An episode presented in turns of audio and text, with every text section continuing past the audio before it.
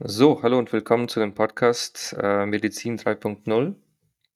Unser erster Gast ist Alex Chalupeki. Er ist der jüngste selbstständige Physiotherapeut in Dortmund und Vom hat IFK. eine vom IFK. Vielleicht gibt's noch andere junge Leute, die ja selbstständig sind. ja, bestimmt.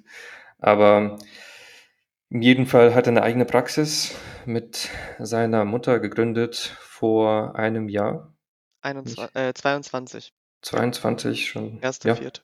ja, circa einem Jahr und ist mit Erfolg mit dabei. Und wir wollten heute ein paar Themen besprechen, wie Selbstständigkeit, Physiotherapie ähm, und die Akademisierung in der Physiotherapie.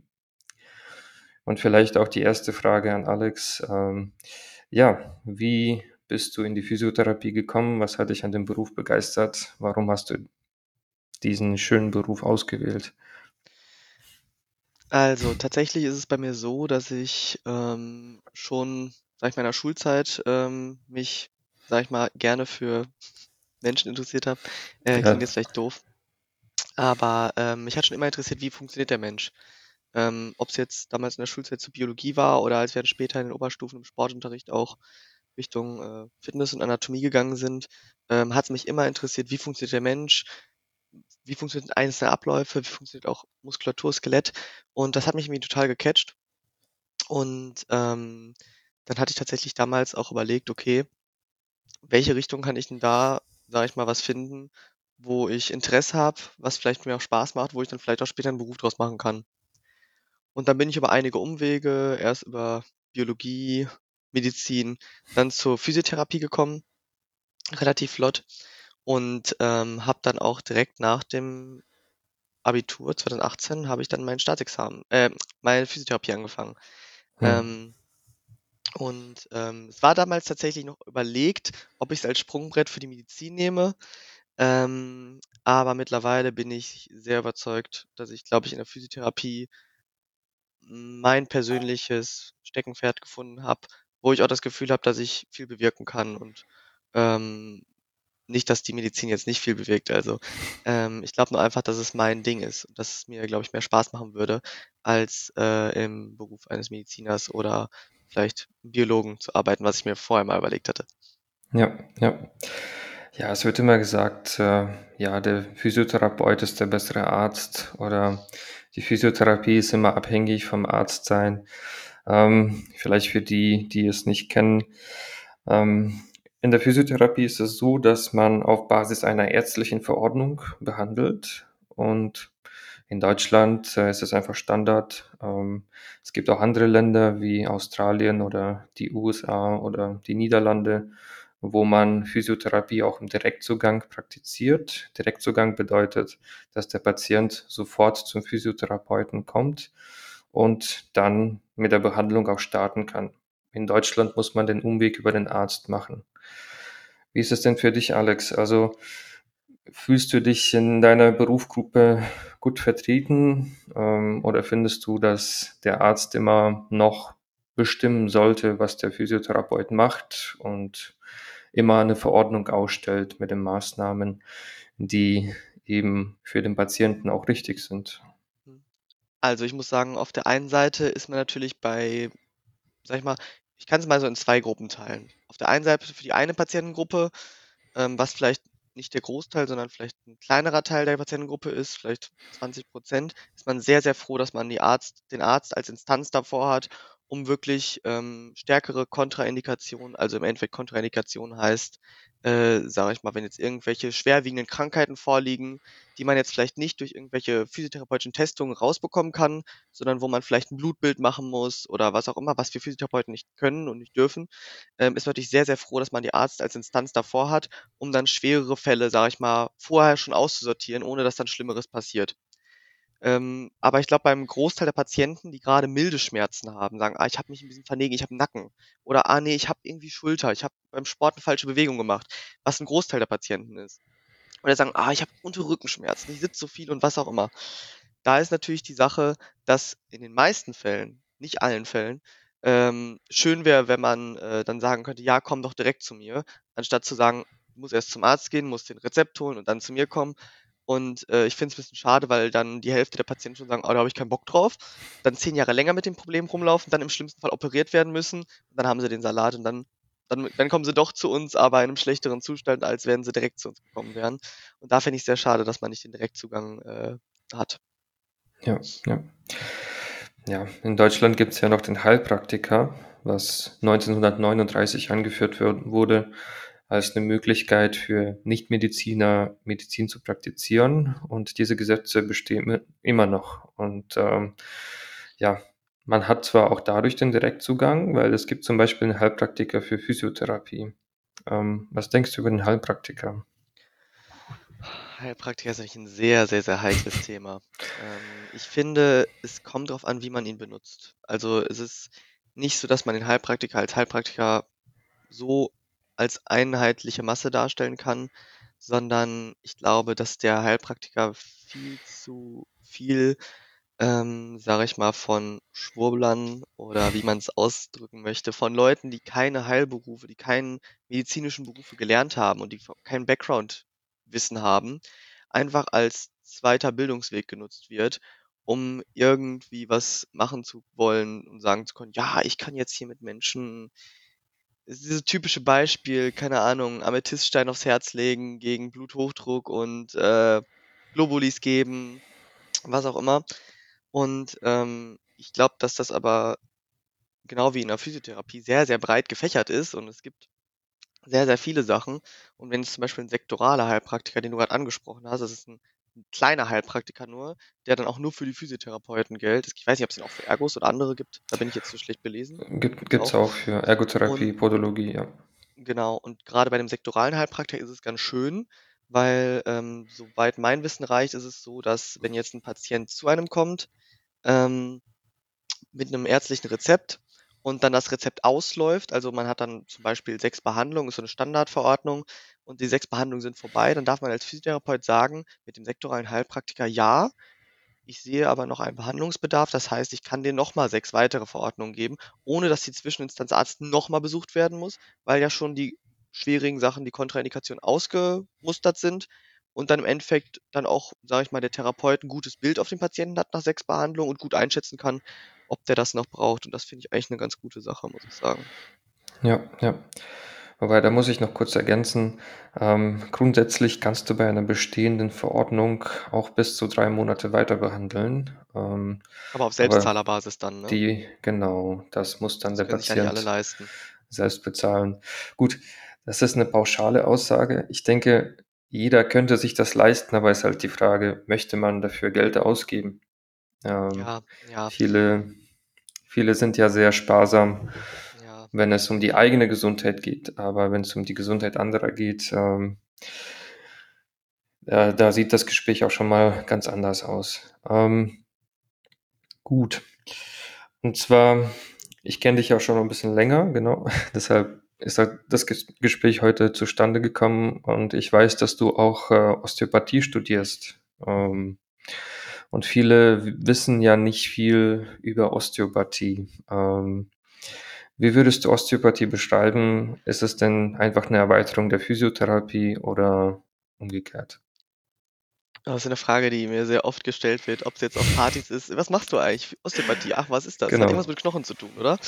Ähm, also, ähm, viele wissen ja schon gar nicht, was Physiotherapie ist. Also Physiotherapie ist ja im Endeffekt erstmal ganz. Massage, ne? Massage, genau. nee, also ähm, im Endeffekt finde ich, also wie du es gerade gesagt hast, dass Osteopathie ein Aufbau oder eine Erweiterung der Physiotherapie ist, finde ich, ist erstmal gar nicht so schlecht äh, äh, zusammengefasst, auf, auf, auch wenn es vielleicht noch ein bisschen mehr als das ist. Aber sage ich mal ganz grob zusammengefasst und für den Laien ist das ganz gut erklärt, wenn Physiotherapie den Menschen behandelt, man behandelt alle Knochen, alle Gelenke, Bänder und Muskulatur.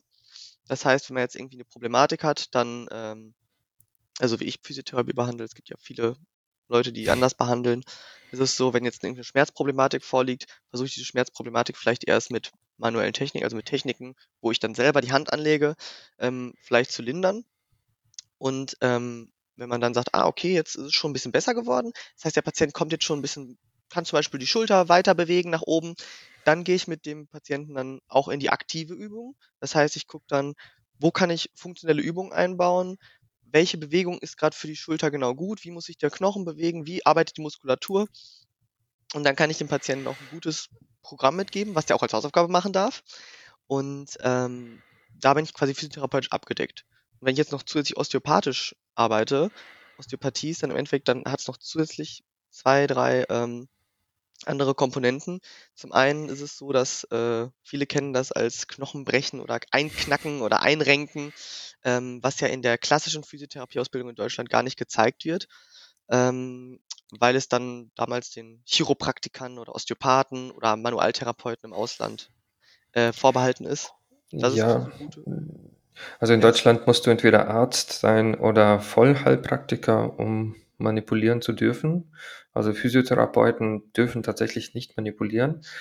Ja. Ähm, ob man das in der Praxis macht oder nicht, äh, ist natürlich jedem selbst überlassen. Dass, wenn manche Physiotherapeuten das dann doch machen, dann ist es natürlich äh, auch ein gewisses rechtliches Risiko. Aber ohne Heilpraktiker oder ohne Arzt zu sein, nach der heutigen Rechtslage in Deutschland darf man das nicht. Ähm, man kann es zum Beispiel in Österreich. In Österreich darf man als Physiotherapeut einrenken, manipulieren, Osteopathie praktizieren. In Deutschland nicht. Also, ja. Genau. Kurze Ergänzung zu dem, was du gesagt hast, ja. Ja, genau richtig. Ähm, deswegen machen wir auch das Studium in Österreich. für die genau. Osteopathie. Genau. Ähm, nee, und auf jeden Fall, das ist schon eine ganz, ganz wertvolle Technik, äh, sage ich mal, die man auch in einigen manuellen Therapiekursen, die halt zur Physiotherapie gehören, äh, auch schon lernt. Und das sind schon ganz, ganz wertvolle Techniken, wo man auch ganz oft einen Ah, aha, Wow-Effekt von den Patienten bekommen kann, wo man einfach, ein, einfach eine Erweiterung der Therapie bekommt. Und zusätzlich hat man dann in der Osteopathie dann noch, dass man, klingt jetzt sehr kryptisch, ich glaube, wenn man es noch nie gemacht hat oder nie erfahren hat, kann man es auch nicht vorstellen, aber man behandelt auch teilweise dann Verklebungen zwischen einzelnen Bauchorganen und ähm, wenn man zum Beispiel irgendwie einen, eine starke, weiß nicht, eine starke Blasenentzündung hatte, mal eine Zeit lang oder immer wieder damit zu kämpfen hat, kann das auch manchmal sein, dass das dann auch von der Wirbelsäule, von den Nerven kommt oder andersherum, dass man zum Beispiel Rückenschmerzen bekommt, weil man eine Blasenentzündung äh, lange hat oder oft hat und die Blasen, äh, sag ich mal, die Blase auch von Nerven wie mit Stromkabeln, ähm, sag ich mal, versorgt wird. Und wenn die ganze Zeit die Blase sagt, aua, aua, aua, aua, dann sind die Stromkabel, die Nerven auch gereizt, angeregt und die gehen dann wieder rückführend, weil es gibt auf dem gleichen, auf der gleichen Höhe, auf der, Lend auf der Wirbelsäule, ähm, gibt es auch Stromkabel, die zu den Muskeln ziehen, also Nerven, die zu den Muskeln ziehen. Und wenn dann die ganze Zeit auf der Höhe, wo die Blase liegt, auch die ganze Zeit äh, die Nerven, sag ich mal, angefeuert werden, äh, kann es sein, dass die Muskulatur auch da verspannt. Und da kriegt man manchmal nicht nur über eine Muskeltechnik, über eine Massage oder andere Massage. Sachen die, äh, die Muskulatur geregelt, sondern manchmal kriegt man auch durch das Einrenken von der Wirbelsäule oder auch durch Behandlung tatsächlich vom Bereich in Blasenraum, wo eine Verklebung ist, kriegt man eine Verbesserung der Muskulatur. Und das ist ein kleines Teilgebiet der Osteopathie. Aber finde ich sehr gut, wenn man einfach viele Werkzeuge in der Hand hat und wenn man sagt, ah, da komme ich nicht weiter, da komme ich nicht weiter, da komme ich weiter, habe ich noch einen Weg, es zu probieren. Genau. Ja, ja. Ja, Osteopathie ist auch meine Meinung, das ist eine sehr schöne Ergänzung zu der Physiotherapie, vor allem wenn man Physiotherapeut und Osteopath ist, weil als Physiotherapeut weiß man alles über die Rehabilitation, über Bewegung, Bewegungslehre, Trainingslehre. Das sind Inhalte, die nicht in der Osteopathie vermittelt werden, ähm, aber in der Osteopathie geht es auch viel um Diagnostik. Wie findest du heraus, welcher Wirbel blockiert ist? Sind vielleicht andere Strukturen betroffen? Sind das vielleicht Organe oder das kraniosakrale System, sprich auch Nervensystem? Also sind Inhalte, die in der Physio-Ausbildung nicht Teil sind, aber in der Osteopathie hat man die Möglichkeit, da wirklich in die Tiefe zu gehen und jedes einzelne Organ auch tatsächlich zu palpieren. Ob es wirklich geht oder nicht, ist eine andere Diskussion, aber es ist schön, wenn man das mal gesehen hat und gemacht hat. Hier wäre schon mal die nächste Frage und zwar in Deutschland wird ja, ja, als Physiotherapeut machst du eine Ausbildung. Ähm, in fast allen anderen Ländern außer Jamaika machst du ein Studium, ein Bachelorstudium. Ähm, Hast du blau gelesen? ja, ähm, es ist ein sehr brisantes Thema, gerade aktuell ähm, hatten wir von der Bundesregierung das Versprechen, dass die ähm, Berufsgesetze und die Ausbildung nochmal neu äh, aufgestellt wird, auch als ein Vollzeitstudium, als Regelstudium, primär qualifizierendes Studium. Aber jetzt äh, gab es in der Politik auch eine Entwicklung, dass es dann doch zwei Berufe geben wird. Also es wird eine Teilakademisierung geben, sprich man kann immer noch die Ausbildung machen und dann ist man Physiotherapeut oder man kann auch ein Studium machen, dann ist man auch ein besserer Physiotherapeut. Ähm, sind wir wieder bei der Zweiklassengesellschaft, was natürlich auch für unseren Berufsstand nicht gut ist, nicht schön ist. Und das ist auch etwas, was äh, in der Physiotherapie immer Thema ist. Ähm, ab wann ist man Masseur und ab wann ist man Physiotherapeut? Und diese klare Abgrenzung gibt es immer noch nicht. Ähm, nun eine Frage an dich. Ähm, was denkst du über die Akademisierung? Ist es schon länger fällig oder sollte Deutschland dann doch bei der Ausbildung bleiben, damit die Durchlässigkeit für den Beruf bestehen bleibt, dass jeder mit einer mit einem Realschulabschluss die Ausbildung machen kann, damit wir mehr Arbeitskräfte haben? Also was ist wichtiger, die Qualifikation der Arbeitskräfte oder einfach die Masse? In der Hinsicht muss man natürlich auch erstmal in der Hinsicht habe ich das jetzt noch äh, gar nicht so beleuchtet, weil meistens immer die Frage war, ob die Akademisierung sage ich mal, für die Qualität was bringt. Aber natürlich ähm, ist auch die Frage, wie du schon sagtest, ob nicht äh, der Mangel an Arbeitsplätzen das gar nicht zulässt. Ähm, also an sich erstmal grundsätzlich finde ich es, fände ich es schön, wenn durch eine Akademisierung ähm, den Therapeuten mehr Kompetenz zugesprochen wird. Weil dadurch, dass die Akademisierung stattfinden würde, die Therapeuten eine evidenzbasiertere Ausbildung bekommen, also eine evidenzbasiertere Schulung im Studium und ähm, dadurch, sage ich mal, zumindest was den kleinen orthopädischen Teil angeht, ähnliches Wissen, sage ich mal, wie ein Mediziner hat. Und äh, das fände ich dann sehr, sehr schön, wenn dann auch gesagt wird, ah, okay, dann ähm, gibt es zum Beispiel, es wurde mal darüber gesprochen, dass es Blanko-Rezepte geben soll. Blanko-Rezept heißt, dass der Arzt nur sagt, äh, ist, der Thera ist der Patient für Physiotherapie angemessen? Ja, nein. Und dann wird, das, wird der Patient mit einem Blanko, also einem leeren Rezept für Physiotherapie zum Therapeuten geschickt. Der macht dann eine Erstbefundung, also der guckt sich den Patienten an und sagt, hm, okay, wie sieht das denn aus, was braucht der? Und dann kann man sagen, als Therapeut darf man dann bestimmen, okay, der braucht Physiotherapie, also Krankengymnastik. Das ist übrigens das gleiche für alle, die es nicht wissen. Das ist nur der neue Begriff für Krankengymnastik. Ähm, und der braucht zum Beispiel Lymphdrainage, weil der jetzt äh, einen Kreuzbandriss hatte und ein dickes Ödem im Bein, also eine dicke Schwellung. Und dann sagt man, okay, man, der braucht aber nicht nur fünf Behandlungen, der braucht zwölf Behandlungen. Keine Ahnung. Und das wäre schon mal ganz schön, wenn man da, sag ich mal, mehr Rechte bekommt. Ähm, und generell durch die Akademisierung erhofft man sich natürlich auch, dass man vielleicht auch ein bisschen mehr eine Stimme bekommt in der äh, Politik, was natürlich auch durch Verbände ähm, stattfindet. Also dass, äh, wenn man jetzt äh, also an alle Therapeuten, geht ruhig in Berufsverbände rein, die, ver, äh, die ver, äh, vertreten. Die vertreten uns äh, auch auf politischer Ebene. Und je stärker da ein Verband ist, desto mehr Recht hat man. Ich meine, die Ärzte haben Kammern, die Heilpraktiker haben Kammern, die selbst die Juristen haben äh, Kammern, soweit ich weiß. Die Heilpraktiker haben keine Kammer. Heilpraktiker haben keine ähm, Kammer?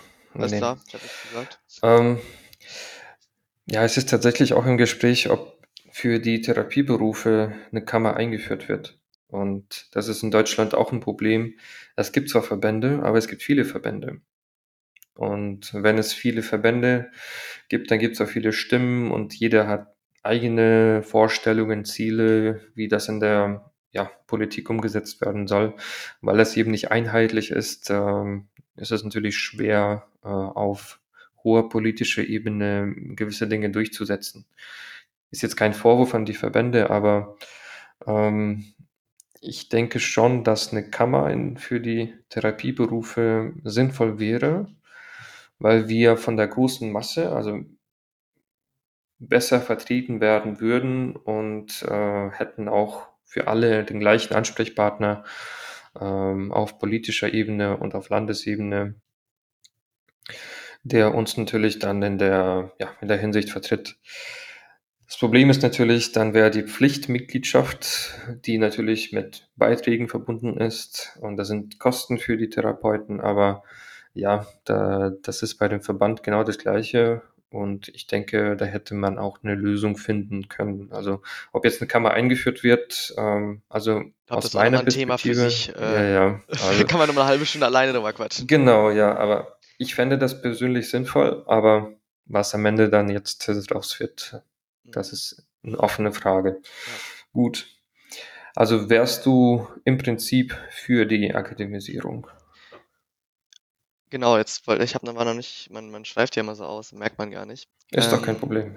an sich, ja, ich fände es nur wirklich sehr, sehr schön, wenn, also Stand jetzt, was ich mitbekomme, ich kenne auch einige, also ich habe das als Ausbildung gemacht und habe ein Staatsexamen am Ende gemacht und ich kenne auch einige, die es als Studium gemacht haben. Es gibt, glaube ich, in Deutschland im Moment Stand jetzt oder vielleicht auch mittlerweile mehr, aber damals, wo ich angefangen habe, gab es es nur in Fulda und in Osnabrück. Mhm. Und äh, ich kannte jemanden, der hat es in Osnabrück, glaube ich, gemacht. Und ähm, war so mäßig überzeugt, weil die nicht so viele praktische Anteile hatten, die haben nicht so die Techniken, die man macht, vertieft, äh, sondern waren sehr viel im wissenschaftlichen Arbeiten, was natürlich auch schön ist, dass man, sage ich mal, da eine Evidenz reinbringt. Aber ist halt die Frage, ähm, sind dann am Ende der drei Jahre mit dem Staatsexamen, die machen ja auch ein Staatsexamen an der Universität, ähm, sind das dann die gleichen Therapeuten, die da rauskommen? Oder sind dann, sage ich mal, die Therapeuten, die dann die Ausbildung, also die schlechtere äh, Qualifikation haben, obwohl es ja beides ein Staatsexamen ist, aber äh, die schlechtere Qualifikation haben, sind es dann am Ende bessere Therapeuten, weil die besser ein Gefühl haben für den Patienten, besser anfassen können? Oder ist es dann trotzdem gleich? Also ich fände es schön, wenn im Studium trotzdem das ähnlich wie ein fast wie ein duales Studium gehandelt wird, dass man, sag ich mal, sehr, sehr viele praktische Anteile hat, weil es nun mal leider ein praktischer Beruf ist. Und ähm, wenn das dann so beibehalten wird, fände ich es wirklich super. Und zu der Frage mit den, äh, ob es mit Leuten mit Realschulabschluss oder Hauptschulabschlüssen äh, machbar sein kann, ist halt die Frage, ob man es vielleicht auch als Hochschulstudium teilweise anbieten kann, nach dem Fachabitur, um dann nicht alle direkt abzusägen, die kein Abitur haben. Ja. Aber das ist, glaube ich, auch nochmal ein bisschen Thema für sich. Ja, ja. Ja, es wird ja von den Verbänden vorgeschlagen, dass der äh, medizinische Masseur eben primär qualifizierend ist äh, als ein Fachabitur und bei einer Vollakademisierung man den Masseur machen kann und danach äh, Physiotherapie studieren kann. Auch innerhalb Ähm, von drei Jahren dann oder länger? ich glaube, das wäre dann zwei Jahre Masseurausbildung und dann drei bis vier Jahre Studium der Physiotherapie. Na gut. Ja, genau, das wäre, das war der Vorschlag äh, nach meinem Stand, wie man äh, auch mit einem ja, Realschulabschluss dann Physiotherapie machen könnte. Aber ich denke, nach der jetzigen Rechtslage, äh, ja, dafür, was der Physiotherapeut kann ähm, und welche Befugnisse der hat, der hat keinen Direktzugang, man hat immer diese Abhängigkeit vom Arzt und so weiter, wäre ein primär qualifizierendes Studium schwierig. Ähm, dafür müsste das Studium eigentlich die Kompetenzen vermitteln, die äh, dafür da sind, damit der Therapeut auch selbstständig Diagnosen stellen kann, damit er im Direktzugang arbeiten kann, damit er auch mal eine Krank äh, Krankheitsmeldung ausstellen kann. Und äh, das sind einfach die Kompetenzen, die momentan nicht da ist, sind. Und ja, sollte die Vollakademisierung kommen, dann wäre schon zu erwarten, dass solche Dinge auch eingeführt werden. Dass das mal nicht nur ein Beruf, sondern auch eine Profession wird, äh, wie auch in den anderen Ländern. Oder was natürlich auch ähnlich machbar wäre, das ist jetzt so ein ganz spontaner Einfall, dass man mit der Ja, Grundausbildung und dem Bachelor, also den ersten drei Jahren plus Bachelor, sage ich mal, ähm, erstmal ähnliche Rechte wie jetzt hat und dann vielleicht noch auch vielleicht einen First Contact, also einen Erstzugang oder auch, dass man Folgerezepte ausführen darf und dann vielleicht dann mit einem Master, also mit einer weiteren äh, Fach, äh, äh, äh, wie heißt es? Ja, Qualifikation, ja. Danke, klasse, Dankeschön. Ähm, dass man damit dann im Endeffekt äh, vielleicht auch sagen kann, okay, dann kann man auch sagen, man geht Richtung Diagnostik, also man darf Diagnosen stellen oder, oder wie du es gerade gesagt hast, habe ich noch gar nicht drüber nachgedacht, dass man sagen kann, okay, der Patient, äh, weiß nicht, kann sich überhaupt nicht bewegen und das braucht erstmal um ausheilen, dass er sagt, okay, der, man kann ihn auch ein, zwei Tage krank schreiben. Ist Ja. natürlich die Frage, es geht natürlich schon sehr, sehr, sehr in die medizinische Arbeit rein. Ähm, Inwiefern, Aber- inwiefern da dann Gegenstimmen kommen. Ähm, und tatsächlich, also das ist persönlich von mir jetzt gar nicht so ein Anliegen, wo ich sagen würde, ach, das will ich unbedingt machen. Ähm, aber mir geht es auf jeden Fall eher darum, dass man sagen kann, man kann einfacheren Zugang zum Patienten haben. Ob man jetzt dann sagen will, man möchte dann irgendwie Leute krank schreiben oder was auch immer, das ist ja nochmal eine andere Sache. Aber kann man vielleicht mit einer weiteren Klassifikation, äh, mit einer weiteren Qualifikation äh, sich dann vielleicht mehr Rechte erarbeiten. Ja, zum Beispiel ein Heilpraktiker. genau. Ähm, vielleicht spannend noch zu wissen, ähm, Heilpraktiker-Zulassung ähm, kriegt man, wenn man 25 Jahre alt ist, äh, wenn man Hauptschulabschluss hat und man hat keine Straftaten begangen, also wenn man sauberes Führungszeugnis hat, da kann man die Heilpraktikerprüfung machen und ist damit für den Direktzugang qualifiziert. Ähm, wenn man das mit einer dreijährigen Physio-Ausbildung vergleicht, ohne Direktzugang, finde ich das auch ein bisschen schade, dass es in Deutschland nicht umgesetzt wird. Obwohl es den Heilpraktiker auch gibt. Aber gut. Ähm, was ein Problem sein könnte, äh, wenn die Akademisierung e- eingeführt wird, ähm, brauchen die Fach, Fachkräfte, also jeder Physiotherapeut hätte dann drei bis vier Jahre im Schnitt für ein Studium, ähm, hätte der brauchten, brauchen können. Und ähm, die Zugangsvoraussetzungen für das Studium wäre dann entweder eine Fachabitur oder Abitur, sprich es könnten sich weniger Leute für den Beruf äh, bewerben und auf den Arbeitsmarkt kommen. Ähm, wie ist es denn aus deiner Sicht als Selbstständiger, auch als jemand, der zukünftig auch Leute anstellt? Ähm, wäre das für dich besser, wenn du viel mehr Auswahl hättest an Therapeuten, die eine schnelle Ausbildung gemacht hätten, die man schnell in die Praxis schicken kann, damit die behandeln? Oder ist es für dich eher wichtiger, dass die Person, die du anstellst, äh, qualifiziert ist und auf einem hohen Niveau behandeln kann? Ähm, was ist für dich ausschlaggebender? Oder Also ich, Vielleicht aktuell- Ganz, ja, Also ähm, erst einmal zu deiner Frage, bevor ich jetzt das wieder übergehe, weil ich ausschweife. Ähm, ich finde, es ist, es kommt immer sehr auf den Menschen an, weil ähm, ich kann jemanden haben, wo ich weiß, okay, der ist vertrauenswürdig, der ist gewissenhaft, der kann mit Menschen umgehen und klingt doof, aber die Techniken und die, die, die therapeutischen Sachen, selbst wenn er jetzt keine hochqualifizierte Ausbildung hat, kann man dem noch weiterhin beibringen. Über Fortbildung oder über interne Sachen, wenn man, wenn ich dem sage, du probier mal das und das oder so. Ich meine, ich bin jetzt auch nicht der erfahrenste Therapeut, ich bin jetzt auch noch ein sehr junger Therapeut, aber ähm, selbst ich weiß ja schon vielleicht ein, zwei Sachen mehr als jetzt die Leute, die dann direkt aus, dem, aus der Ausbildung kommen. Ich mache ja auch schon meine Fortbildung, ich habe ja auch schon meinen Austausch mit anderen erfahrenen Therapeuten. Ich habe jetzt auch schon meine Patienten, die ich jetzt seit über einem Jahr behandle und auch schon während der Ausbildung natürlich äh, Erfahrungen gesammelt habe. Und äh, ich sag mal so, wenn die Leute menschlich cool drauf sind, super drauf sind, vertrauenswürdig sind, gewissenhaft sind, äh, das, was man fachlich hat, kann man immer noch nachträglich beibringen, weil ich sag mal, die, die, die, die Grundausbildung ist auch eigentlich nur der Start, sich weiterbilden zu dürfen. Also ich glaube, wenn alle Therapeuten nach der Grundausbildung sagen würden, ich würde nichts mehr lernen, dann wäre die Physiotherapie ganz katastrophal, weil die Grundausbildung alleine bereitet vor, Patienten behandeln zu können. Aber um jetzt wirklich Patienten in allen, man kann natürlich nicht in allen Lagen helfen, aber in 80 von 20 Fällen, sage ich mal, denen helfen zu können, auch sagen zu können, ach, da müssen wir was machen, da können wir was machen, da können wir was machen. Und ach, okay, die und die Problematik, die kenne ich jetzt aus der Fortbildung, die und die Problematik, da weiß ich jetzt, wie ich so vorgehen kann. Da kann man immer noch sagen, ah, okay. Also wenn man dann, sag ich mal, Fortbildung macht oder wenn man sagt, weiterbildet, auch privat, dann kann man richtig guter Therapeut werden. Und äh, in der Hinsicht, das von, klingt jetzt doof, aber vielleicht Masse statt Klasse gar nicht so äh, schlecht. Aber trotzdem wollen wir natürlich jetzt keine Patienten, äh, Therapeuten einfach durchgewunken bekommen, sondern die sollen schon einen, einen, einen sage ich mal, generalisierte, äh, äh, sage ich mal, Prüfung oder generalisierte Ausbildung haben, dass alle den gleichen Wissensstand haben und alle auch sagen können, okay, jetzt dadurch, dass alle die gleichen Prüfungen machen müssen, alle die gleichen Ex äh, Examen machen müssen, alle die gleichen evidenzbasierten Background Informations haben, äh, dass man sagen kann, okay, man kann den einen gewissen Status zu, zusondern. Ähm, aber wenn jetzt, sage ich mal, äh, anstatt 10, 20 Therapeuten am Ende rauskommen, ähm, weil mehr Leute überhaupt die Möglichkeit haben, das machen zu können. Manche haben ja vielleicht einfach eine schlecht, schlechte, schlechte Schulzeit und äh, sind aber dann für den Beruf total begeistert und werden dann der Beste im Kurs, obwohl die damals in der Schule total schlecht waren. Also das ist nochmal ein Thema für sich mit Schulnoten. Und was ich auch nochmal sagen wollte, wo ich jetzt nochmal kurz zurückkomme, sorry, wenn ich jetzt so lange Redezeit habe, ähm, man könnte ja mal so einen kleinen Seitenhieb ganz frech geben und mal äh, nicht nur für die Physiotherapie, auch für die Pflege mal gucken, ob man vielleicht auch mal die äh, Budgets ein wenig anpasst, um den Beruf attraktiver zu machen, weil ja nicht nur, sage ich mal, der Beruf über ähm, Berufung oder über Leidenschaft kommt, sondern auch teilweise manche Leute abgeschränkt sind von dem Gehalt und dann sagen, ach, dann mache ich doch den Mediziner oder ach, dann mache ich doch was ganz anderes, BWL, Jura, whatever. Ja, ja.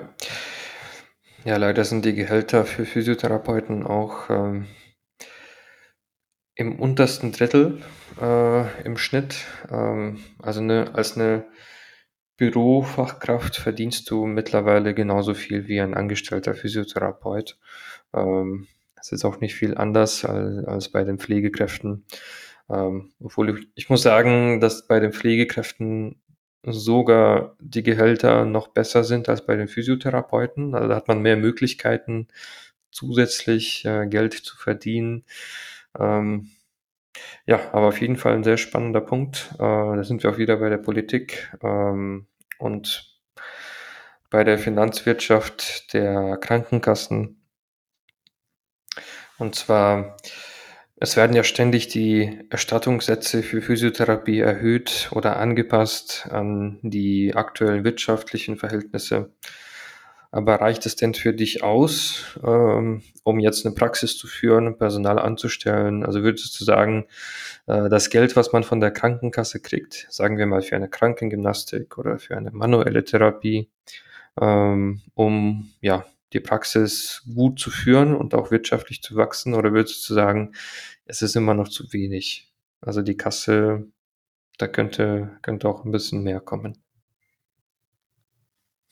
Also finde ich, sind zwei Sachen, die ich da äh, ansprechen wollen würde. Zum einen ist es so, dass ähm, ich finde jetzt gar nicht, dass so oft angepasst wird. Ich glaube, es wurde jetzt 2022 bzw. 2021, Ende 21, Anfang 22, also November, Dezember wurden die äh, um 11 Prozent erhöht und dann äh, ab Januar um 8 Prozent.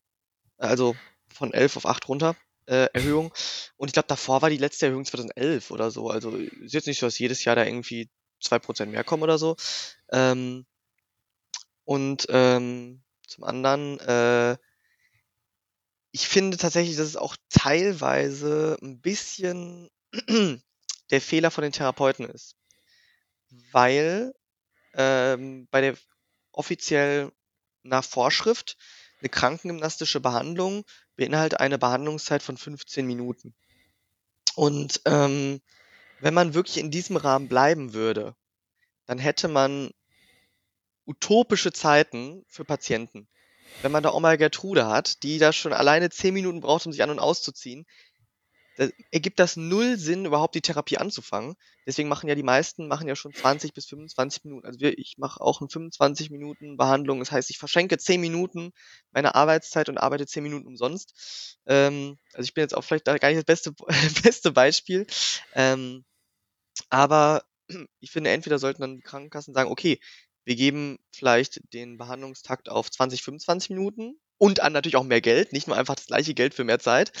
Ähm, oder man sagt halt, dass man auch sagen darf, okay, man darf aber als Therapeut auch ganz easy Doppel- und Dreifachbehandlung selbstständig abrechnen. Das heißt, man darf sagen, okay, ich mache generell immer nur Doppelbehandlung. Das heißt, ich mache immer eine halbe Stunde, habe wirklich, halbe Stunde ist eine gute Zeit, da kann man Patienten wirklich was machen. Und dann hat man aber anstatt bei einem Sechser-Rezept, also sechs, sechsmal Krankenhaus, kann man anstatt sechs, drei Behandlungen. Und da müssen dann die Patienten auch mit klarkommen. Aber dann kann man wirklich den Patienten helfen in meinen Augen. Also es ist, glaube ich, teilweise von der Kasse und teilweise lassen Therapeuten sich aber auch so ein bisschen an der Nase rumführen, beziehungsweise sind auch so ein bisschen die Hände gebunden. Ja, ja. Ja, was das Ganze noch akuter macht, ist, dass der Arzt am Ende bestimmt, was du mit der Patientin machen kannst. Also was der Arzt festlegt, äh, ist das jetzt Krankengymnastik, ist es manuelle Therapie? Und so ziemlich das häufigste Rezept, was verordnet wird, ist äh, sechsmal Krankengymnastik. Und da bist du bei 15 bis 25 Minuten. Also es kann schon mal ganz knackig werden, vor allem weil äh, Rückenschmerzen zum Beispiel ist auch eines der häufigsten Krankheitsbilder bis du da die Ursache gefunden hast. Und da hast du psychosoziale Faktoren, du hast strukturelle Faktoren. Allein schon für das Gespräch und die Anamnese mit dem Patienten geht die ganze erste Behandlung flöten. Und ähm, in der Krankengymnastik sind auch keine manuellen Techniken mit inbegriffen, also darfst du die im Prinzip nicht machen. Und den meisten Patienten ist mit Übungen oder mal eine Dehnung einfach nicht geholfen. Also die brauchen auch ein bisschen mehr.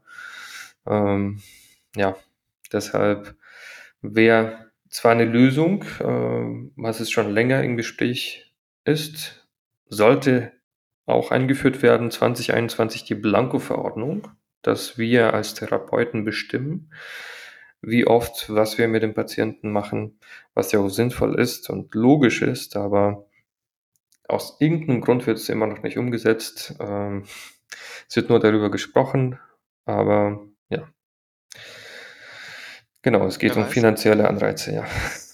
Leider nicht für uns. Also Physiotherapie ist immer an letzter Stelle, wenn es darum geht. teuer. Ähm, Ne? Also genau. aufgrund der Masse, weil ja mittlerweile jeder Bedarf hat. Ne? Das ist dann nochmal. Aufklärungsarbeit. Das ist ein ganz anderes Thema, aber ähm, der Bedarf ist ja auf jeden Fall vorhanden. Und ähm, um jetzt einmal kurz die Kassen vielleicht ein bisschen in Schutz zu nehmen, ähm, ich glaube, es gibt auch noch viele Therapeuten, die die Patienten zu wenig in Eigenverantwortung bringen und einfach nur rummassieren und dem Patienten natürlich ein gutes Gefühl geben und sagen, ach, die Patienten kommen gerne wieder, ist natürlich finanziell für die einzelnen Praxen super, ähm, wenn die Dauerpatienten haben und Patienten, die immer wieder kommen und dann auch irgendwann gewissenhaft werden und was auch immer. Aber ist natürlich dann die Frage, ob es dann schöner ist, wenn man sagt, man macht die Therapie effizienter und man macht dann durchschnittlich, ich sage jetzt mal irgendeine Zahl, ich habe jetzt natürlich keine Background-Daten, anstatt drei Rezepte braucht der Patient nur noch zwei Rezepte durchschnittlich und ist dann so schmerzfrei, dass er nicht mehr zum Arzt gehen muss und nicht mehr und, und zur Arbeit gehen kann oder whatever. Wäre natürlich schon mal eine, eine super Sache, wenn man dann, ob es jetzt durch Akademisierung ist, ob es jetzt durch Pflichtfortbildung auch für Angestellte, ich glaube, es ist jetzt auch gekommen mittlerweile, ne? dass Angestellte auch ja. Pflichtfortbildung machen müssen. Das war ja damals nur bei Selbstständigen so. Äh, oder ob es jetzt durch andere verschiedene Sachen kommt, dass jetzt Therapeuten einfach effizienter arbeiten. Ähm, kann man vielleicht auch nochmal einen Anreiz den Krankenkassen gegenüber machen, äh, vielleicht ein wenig mit dem Budget zu spielen. Genau. Ähm, ja, es gibt jetzt die Möglichkeiten, wie man ähm, Physiotherapie mehr in den Vordergrund stellen könnte. Ich meine, wenn du dir überlegst, was eine Operation kostet, äh, für, ja, bei, weiß nicht, bei einer Rückenschmerzproblematik, also eine Rückenschmerz-OP, da sind wir Zahlen zu, aber ich stelle es mir hoch. 20, 30.000, ähm, was im Vergleich eine Physiotherapie kostet. Also könnte man das auch in Relation stellen und überlegen, gut, welche Maßnahme ist jetzt effektiver? Und es wurden tatsächlich Studien gemacht, ähm, ob jetzt nach einer OP oder Physiotherapie, nach zwei, drei Jahren ist das Ergebnis gleich. Ne? Es gibt keinen Unterschied oder keinen klaren Nicht bei allen Unterschied. Sachen, aber ich glaube bei Ja, einigen. bei Rückenschmerzen, Schulterschmerzen, Knie, Meniskus-OP. Ähm, deshalb ist es extrem schade, dass äh, gerade Physiotherapie, was die größte konservative Hauptmaßnahme ist, äh, nicht als erstes in Betrachtung gezogen wird, äh, wenn der Patient zum Orthopäden kommt. Ne? Weil das ist ja meist der Weg, den der Patient geht. Ich habe Rückenschmerzen, ich gehe jetzt zum Orthopäden. Der Termin ist dann in zwei, drei Monaten, vielleicht in sechs. Äh, da geht man dahin, kriegt man Schmerzmittel, muss zwei Wochen warten, muss dann nochmal hinkommen. Wenn das nicht hilft, kriegt man eine Spritze, dann kriegt man nochmal eine Spritze, die hilft auch nicht und dann kriegt man Physiotherapie. Und dann sind die Schmerzen chronisch und ähm, der Physio weiß nicht, was er tun soll. Also was macht er? Was macht der macht Massage, ne? weil der möchte den Patienten auch nicht an der Backe haben, weil er kann ja nichts dafür, dass er so lange gebraucht hat, bis er in die Physiotherapie gekommen ist.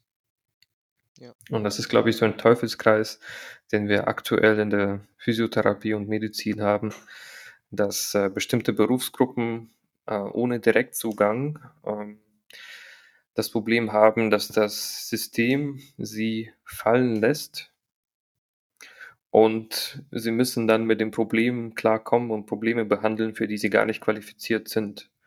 Weil chronische Schmerzen, ähm, vor allem Schmerzen, die schon über sechs Wochen bestehen, ähm, Sechs Monate. Genau, da, da bist du in ganz anderen Behandlungsumfeld. Äh, Ja, ja. weil da hast du ganz viel Psyche, ähm, du hast eventuell auch die, ähm, na, sag schon, sekundäre Faktoren. Vielleicht hast du auch einen sekundären Schmerzgewinn äh, durch den Patienten, dass der Patient äh, dadurch, dass er krank wird, ähm, ähm, er wird krankgeschrieben, da muss er nicht mehr zur Arbeit gehen, bekommt Arbeitslosengeld und und und, möchte gar nicht gesund werden. Ähm, Ja, das kommt nochmal ganz stark mit dazu. ja, ja, dass da Patienten dann die Krankheit mit in den Lifestyle mit einbauen und wenn sie dann gesund werden, dann fällt ein Teil ihrer Persönlichkeit, vor allem wenn es über mehrere Jahre ist, oder ein Teil ihrer Sache natürlich Ja, ja. Und das sind alles, ja, das sind alles Fachbereiche der Psychotherapie. Aber das haben wir auch in der Physiotherapie sehr stark, weil du kannst ja natürlich das Körperliche, die Bewegung nicht von der Psyche trennen. Äh, Wenn der Patient gar nicht das Verständnis oder den Willen hat, sich äh, sein Lebensstil zu verändern, äh, mehr Bewegung in den Alltag einzubauen, dann wird es auch gar nicht klappen. Ja. deshalb glaube ich, dass, ja, was ich gerade zu dem Punkt vorher, oder wenn du noch was sagen wolltest, ich wollte zum anderen Punkt davor noch kurz was sagen. Genau, ja. Ja, ich wollte sagen, dass äh, in der Ausbildung sind es die Fachbereiche, die nur angeschnitten werden. Und äh, das ist etwas, was man vielleicht in einem Studiengang äh, viel besser und mit viel mehr Tiefe behandeln könnte. Ne? Zum Beispiel das MI, Motivational Interviewing, ähm, habe ich jetzt erst nach der Ausbildung gelernt, aber in den Studiengängen ist es auch Regelbestand der Qualifikation. Nicht in allen, aber in vielen. Und äh, das sind halt Sachen, die sind kein fester Bestandteil der Regulärausbildung als Physiotherapeut, aber wichtig, um überhaupt behandeln zu können auf dem heutigen äh, Markt. Ne? Ja. Da, Das auf jeden Fall.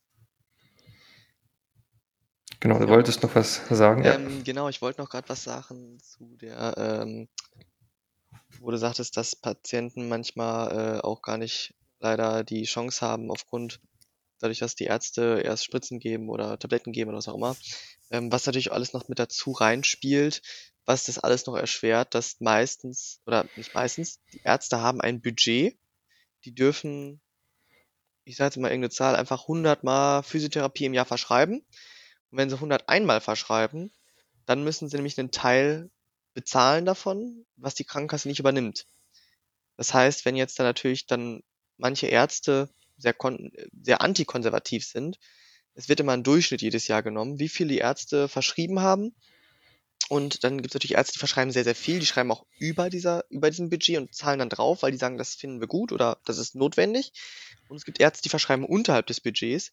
Und der Durchschnitt am Ende wird daraus genommen fürs nächste Jahr, oder ich glaube, ich weiß nicht, ob es jedes Jahr oder alle paar Jahre genommen wird, wird so ein Durchschnitt genommen, wie viel dann verschrieben werden darf. Dann sind es im nächsten Jahr, wenn dann ganz viele über dem Budget verschrieben haben, dann merken die Krankenkassen, okay, das ist notwendig. Das heißt, wir verschreiben dann nächstes Jahr dürfen sie nicht 100, sondern 110 Verordnungen machen als Beispiel.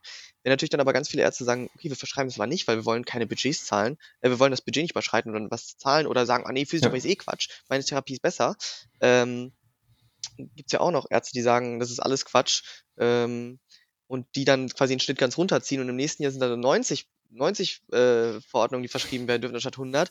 Und dann müssen die Ärzte, die sowieso schon viel verschreiben, noch mehr draufzahlen. Und das finde ich auch dann die Frage, wo ist das gerecht? Also, ja. Ja, ja, in jedem Fall. Ähm, gut. Ja, wir haben schon viele Themen abgedeckt, vieles besprochen und ähm, ich wollte mich nochmal bei Alex bedanken, dass er heute dabei war und ihn nochmal fragen, ja, hast du vielleicht etwas, was du noch den Zuhörern mitgeben wollen würdest oder Ja, gute Frage. Bewegt euch, Leute. Der Körper dankt's euch. Wirklich. Wenn man sich gut bewegt und gut ernährt, also wenn man sagt, macht, meldet euch in irgendeinem Sportverein an, macht zweimal die Woche Sport oder macht's im Eigen an, macht's zu Hause auf der Matte oder macht's im Fitnessstudio.